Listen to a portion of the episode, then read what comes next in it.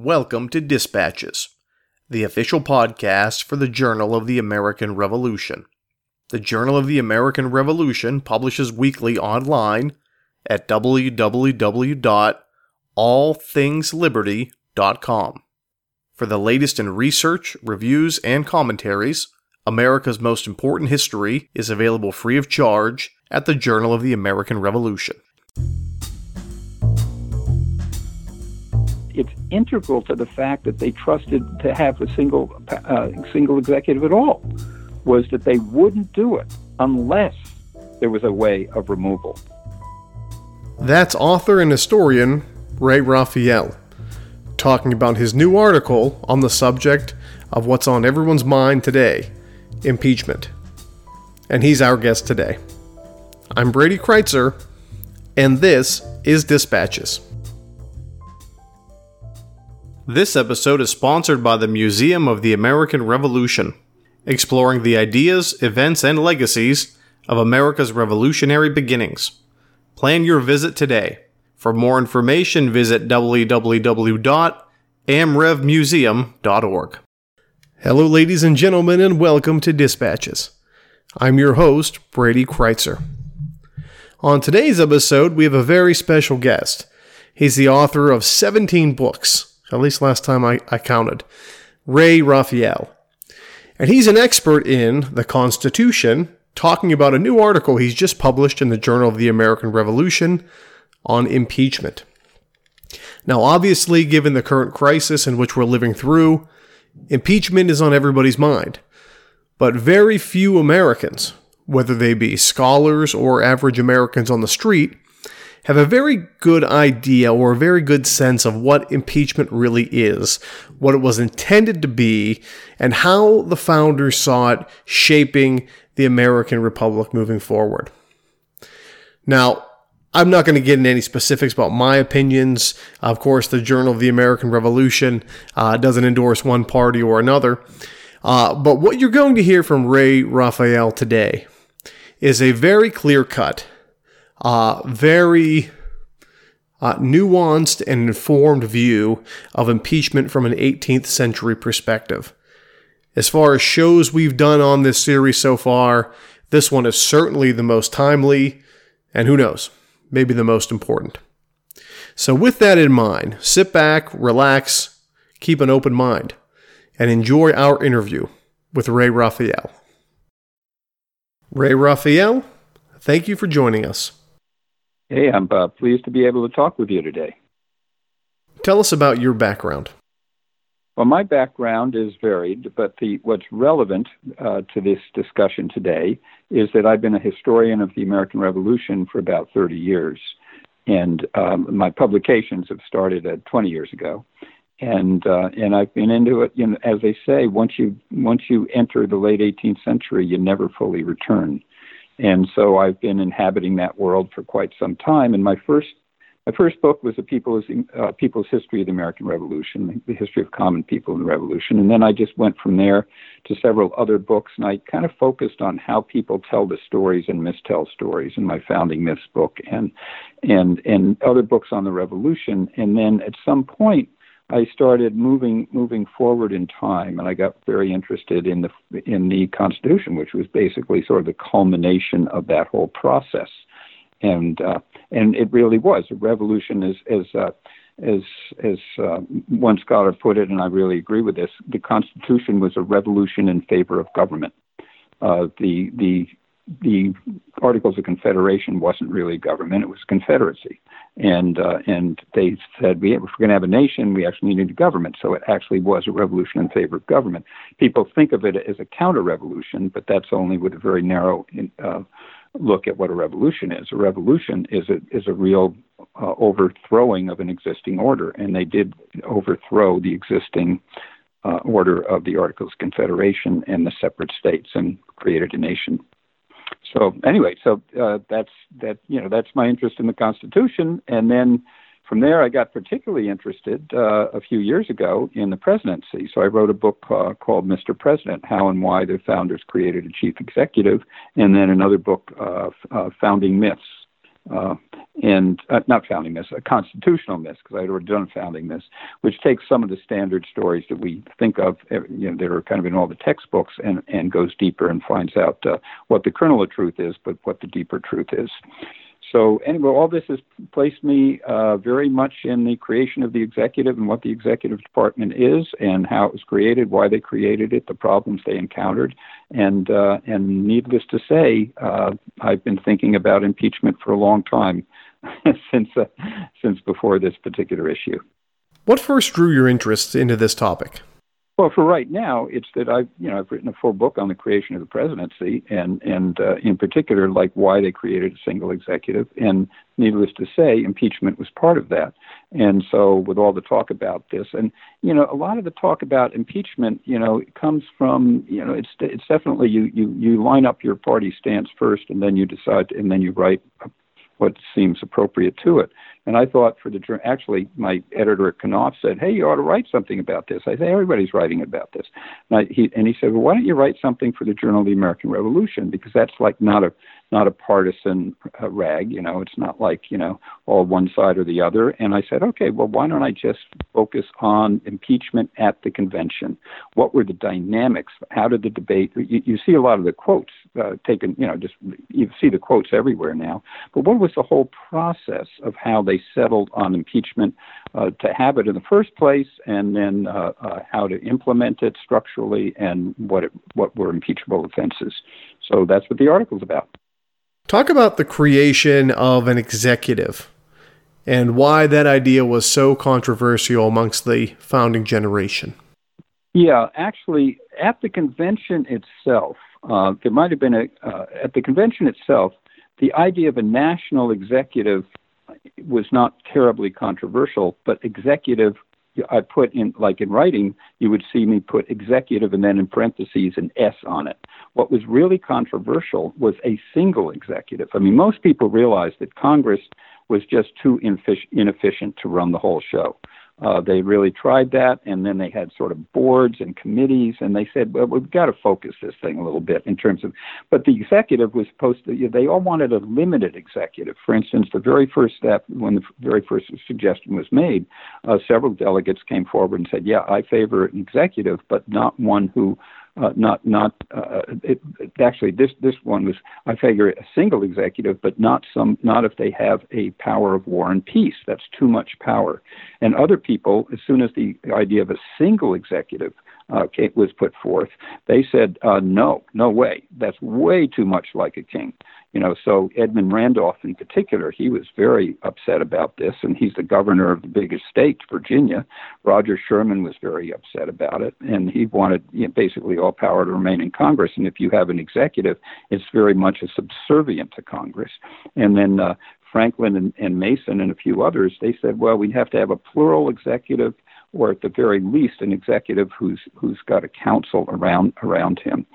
Uh, so you know those were those were kind of those those were the positions, and uh, and they couldn't settle on it for a while. They they kind of argued and they and they they didn't get anywhere, and so um, anyway, this is where impeachment comes in a little down the line. Oh, first of all, their concept from the very beginning of an executive uh, was Congress elects the executive, and they, they choose an executive who will carry out Congress's orders. So when you look at the Constitution and you look at the genesis of it, you really have to see it that in the beginning there was Congress. That is the connection with the people. That's the basis of the government. You need two other branches one to execute the will of Congress, the other to adjudicate and and um, you know those are the other branches, but it's not quite really three co-equal branches. It's always Congress's prior. That was the concept. So anyway, they settled on okay, Congress chooses the executive, um, but they still didn't figure out uh, whether it was uh, would be single or plural. And then they discussed uh, they discussed the idea of impeachment and pretty much kind of a it was a preliminary discussion but there was no real objection to impeachment in the first in the first discussion of it in the first week of June. And so they said okay uh, we will they didn't say how he how it, how the executive would be impeached. And at this point it's still plural uh, singular or plural. Uh, but they said okay well they didn't get into the details but they ha- he has to be removable somehow he slash they have to be removable somehow. So they agreed on that. That's that's now written into the draft. You know, they started with the Virginia plan and then they kept revising it, revising it, and revising it. So the the the um the, the working draft then now we're in in uh, in early in the first week of June is that okay? It's um, the, the the executives slash executives will be impeachable. Uh, you can remove them uh, in some manner to be determined later. And as soon as they made the executive removal, they reintroduced the idea of a single executive, and it, it overwhelmingly uh, passed muster. In other words, that was the key to unlock the, the idea of a single executive is that the people through Congress would have some method of removing a, a, a, an executive who might think of himself as too much like a king. You have to remember the historical context of this. I mean, they had just they just fought a war against the king. I mean, it it, it, it was against Britain, and initially it wasn't against the king. It was basically more against Parliament. But then, as as the ideology developed, you know, went through the war, it got more and more, uh, particularly in the kind of the popular mind, that they they were overthrowing monarchy. That's what was happening and certainly like you know Thomas Paine, that sort of was his big shtick, and and that really uh, in 1776 when they actually declared independence, they were actually moving towards really that we just don't want any semblance of a monarchy, and of course the Articles of Confederation had no executive at all. It's just all you know Congress was just an association of the states. Who were the biggest proponents of a national executive, and what were their arguments like? Well, in the in the single executive, um, the really the strongest the, the people who really I see that as I said, they there was little problem with having an executive. It's just singular or plural. But then once they had the single executive, the question was how powerful should that be? What should the checks on that executive be? And and the people, so it really broke down on the people who wanted a stronger, more independent executive, and one that wanted an executive more dependent on Congress. And the two people who wanted a, uh, probably three, but two were more more forceful that wanted a stronger uh, and more independent executive were Gouverneur Morris and and, and uh, James Wilson of Pennsylvania, and Charles Pinckney was also in that camp. And then the other people were sort of res- more resistant to that, and so they were constantly pushing uh, to have a uh, n- Congress not selecting the uh, the executive, and they were they were saying no. Uh, the people uh, at first they said, well, the people should, and but that didn't get very far. As a matter of fact, the idea of the popular you know, people choosing executive never mustered more than uh, two states to vote for it, and it, got defeated three times. And like George Mason said, the people can no long can no more be trusted with a selection of the president than a blind man with a trial of colors and uh, you know they they they didn't trust the people. They, they thought there'd there'd be some like populist leader who might come and, as as Gouverneur Morris actually said, the uh, uh, the rich will find a way to play uh, to play upon the passions of the poor to oppress them. They always have. They always will. Now he actually didn't think the president was that much of a problem. He was pushing for one, but the the idea is that they thought you know that they didn't really want to trust the people, and so um, they that was that was negated.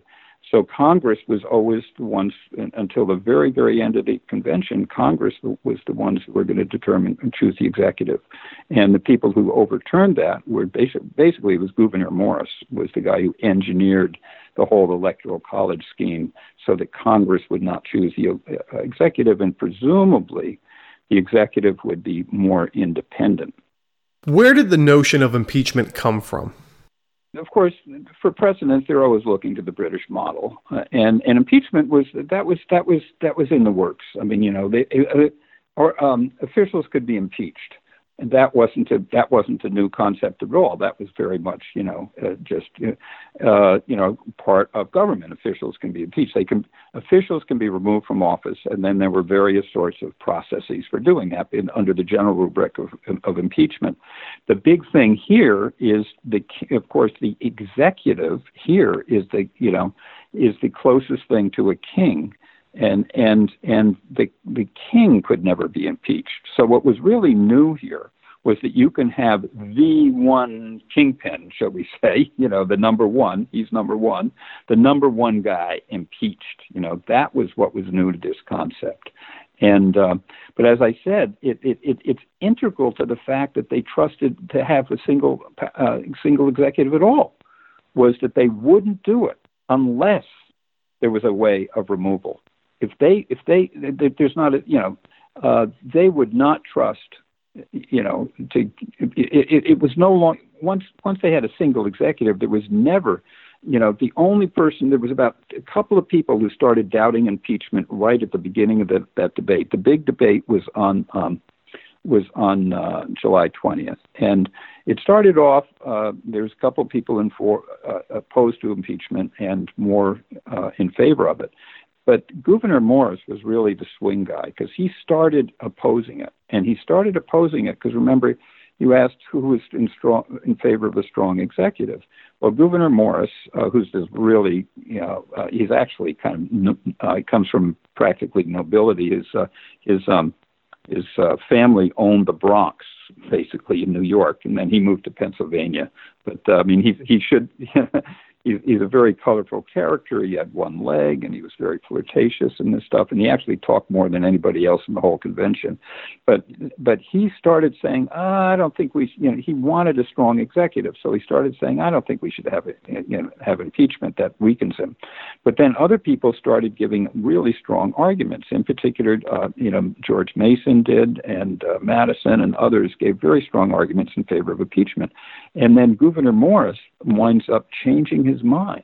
He said, right there on, on the D, you can say, first he's against it, and then he says, you know, I'm beginning to think it's pretty, you know, I guess we have to have it. And by the end, he becomes the strongest proponent of it. And he actually becomes the architect of impeachment. He's the one who actually kind of tweaks it around uh, to the way it is today.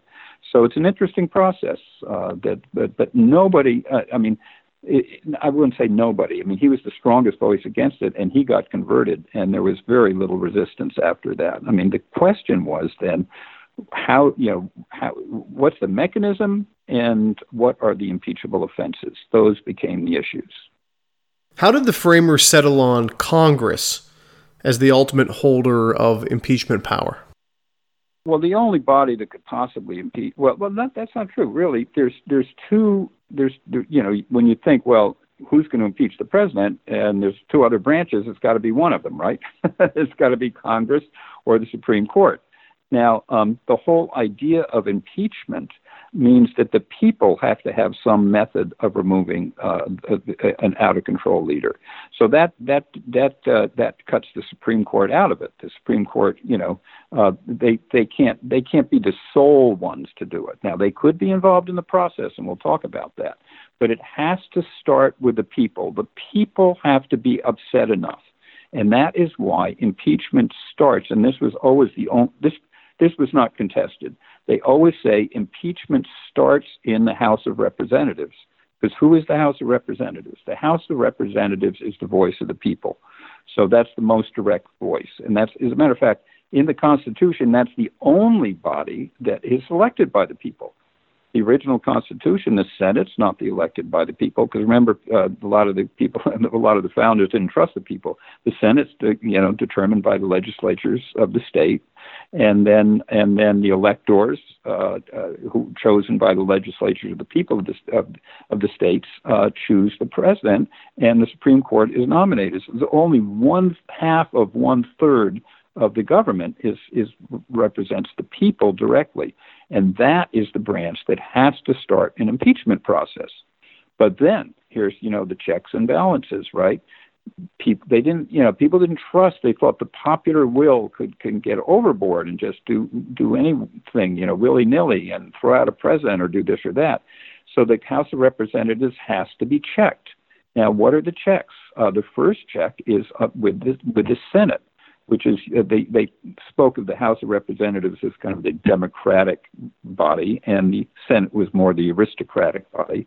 So the Senate would check it. So that so when you think of like who's who can check, the, you know, who would actually try the impeachment? Remember, impeach doesn't mean remove. Impeach means basically indict.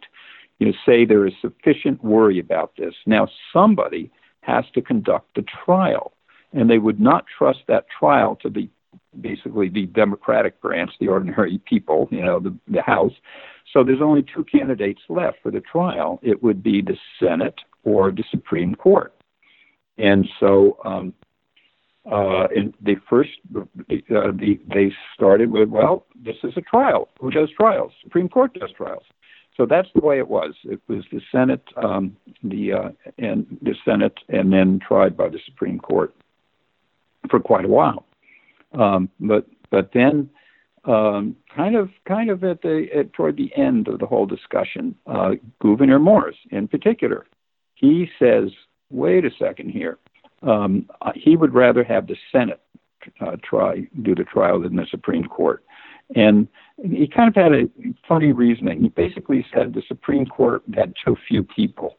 Um, but other people have noted that the real reason that kind of had to be the Senate is when you think of impeachment, you think, well, impeachment, and this was a really important point, and it's actually a point that Gouverneur Morris, once again, he's the guy who made it.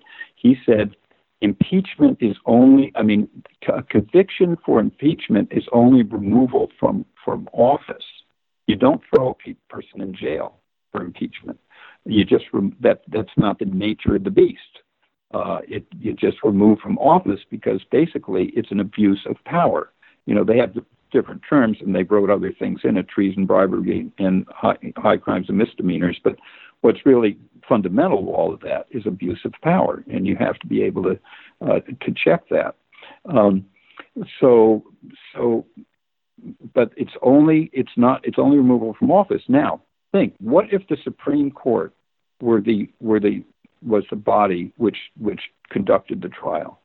So they would conduct the trial to remove from office. Now, let's say after the, the, the, the president is removed from office, the president is subjected to a civil trial or, or a criminal trial, you know, but in the, as, a, as his capacity as a citizen. Where could that trial eventually wind up in the Supreme Court? And that's that that's that's kind of like that's almost like double jeopardy or something. It's, I mean, it's just just not clean, you know.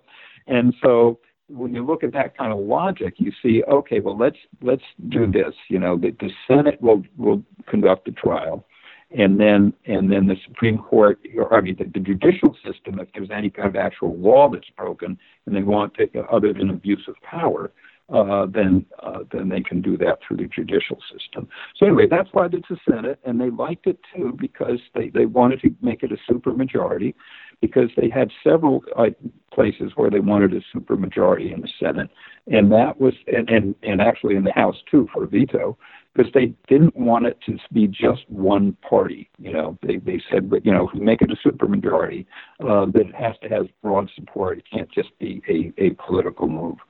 So basically, that's that's that's that's the evolution of the whole thing. They, uh, and and yeah, it makes a lot of sense. What is the standard of impeachment? We mentioned words like treason, bribery, and high crimes and misdemeanors. So, what does that mean in a realistic sense?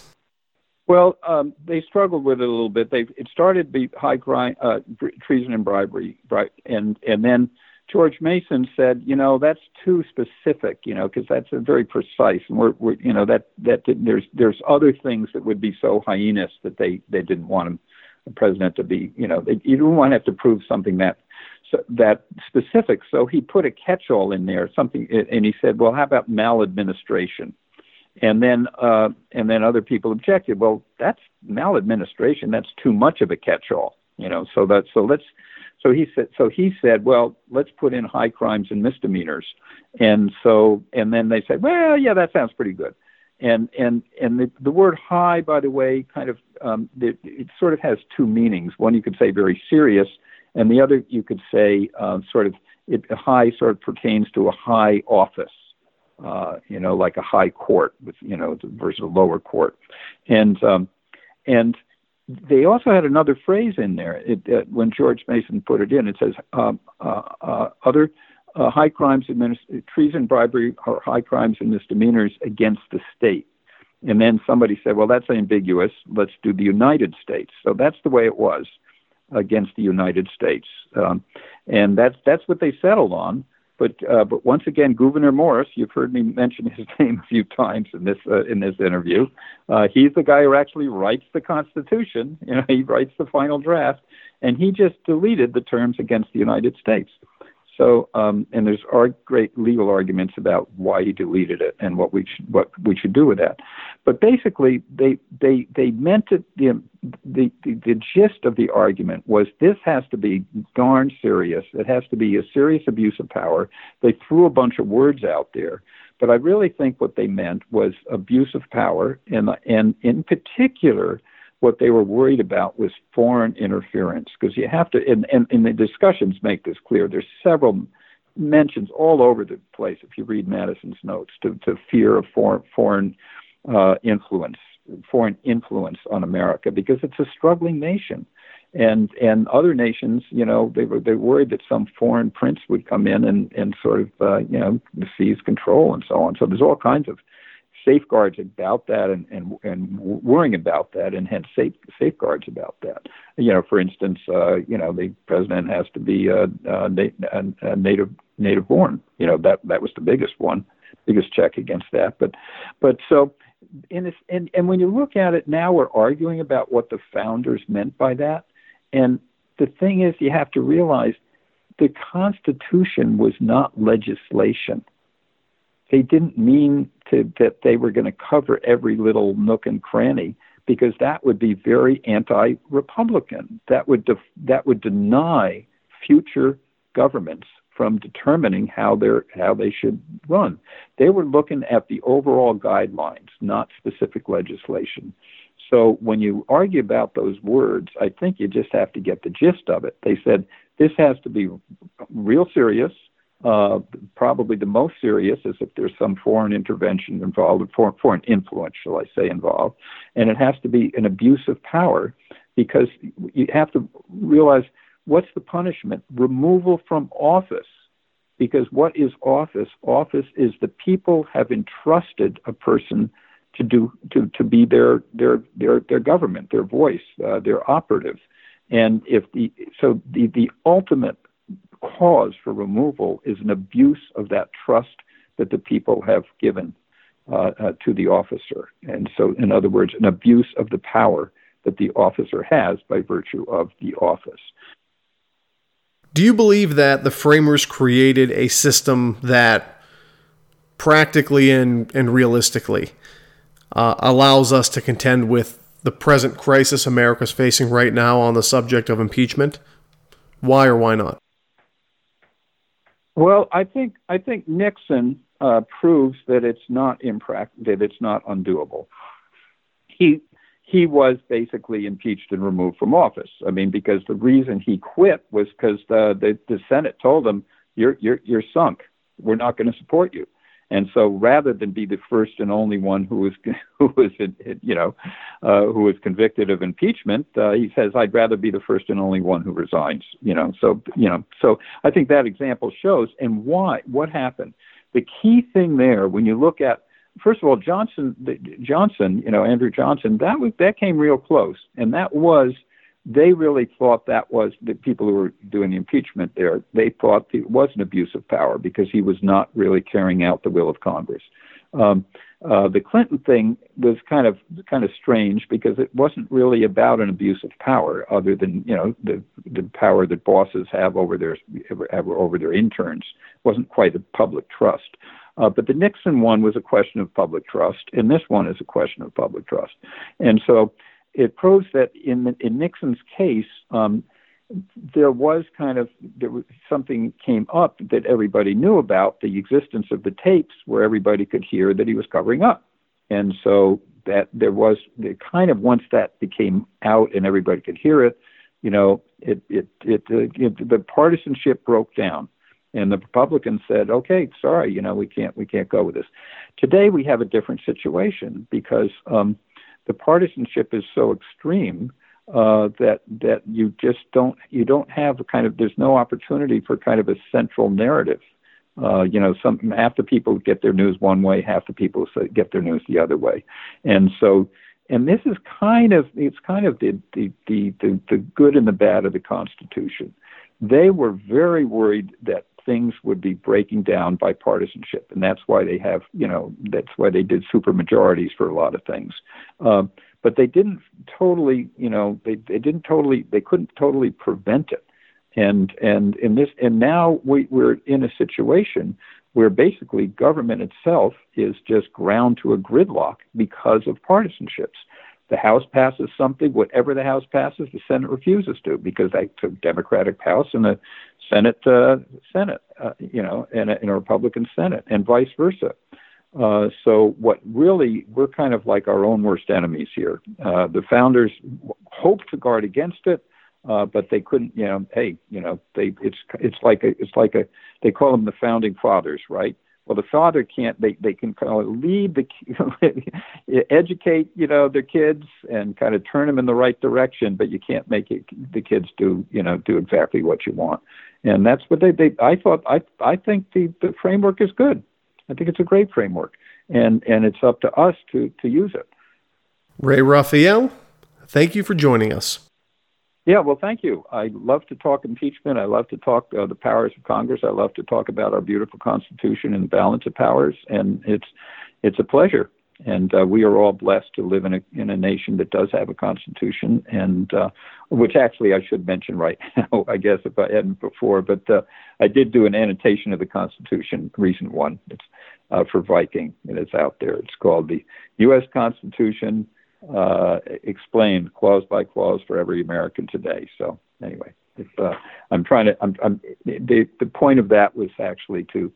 Uh, my editor said, you know, you know how to write for regular people that's not too dry. So basically, I, I put the Constitution both in the in the historical context and then into the contemporary modern context uh, without being just kind of textbook dry and and without having a, an axe to grind. I mean, there's there's there's there's no politics in that. So, um, and they're they're really.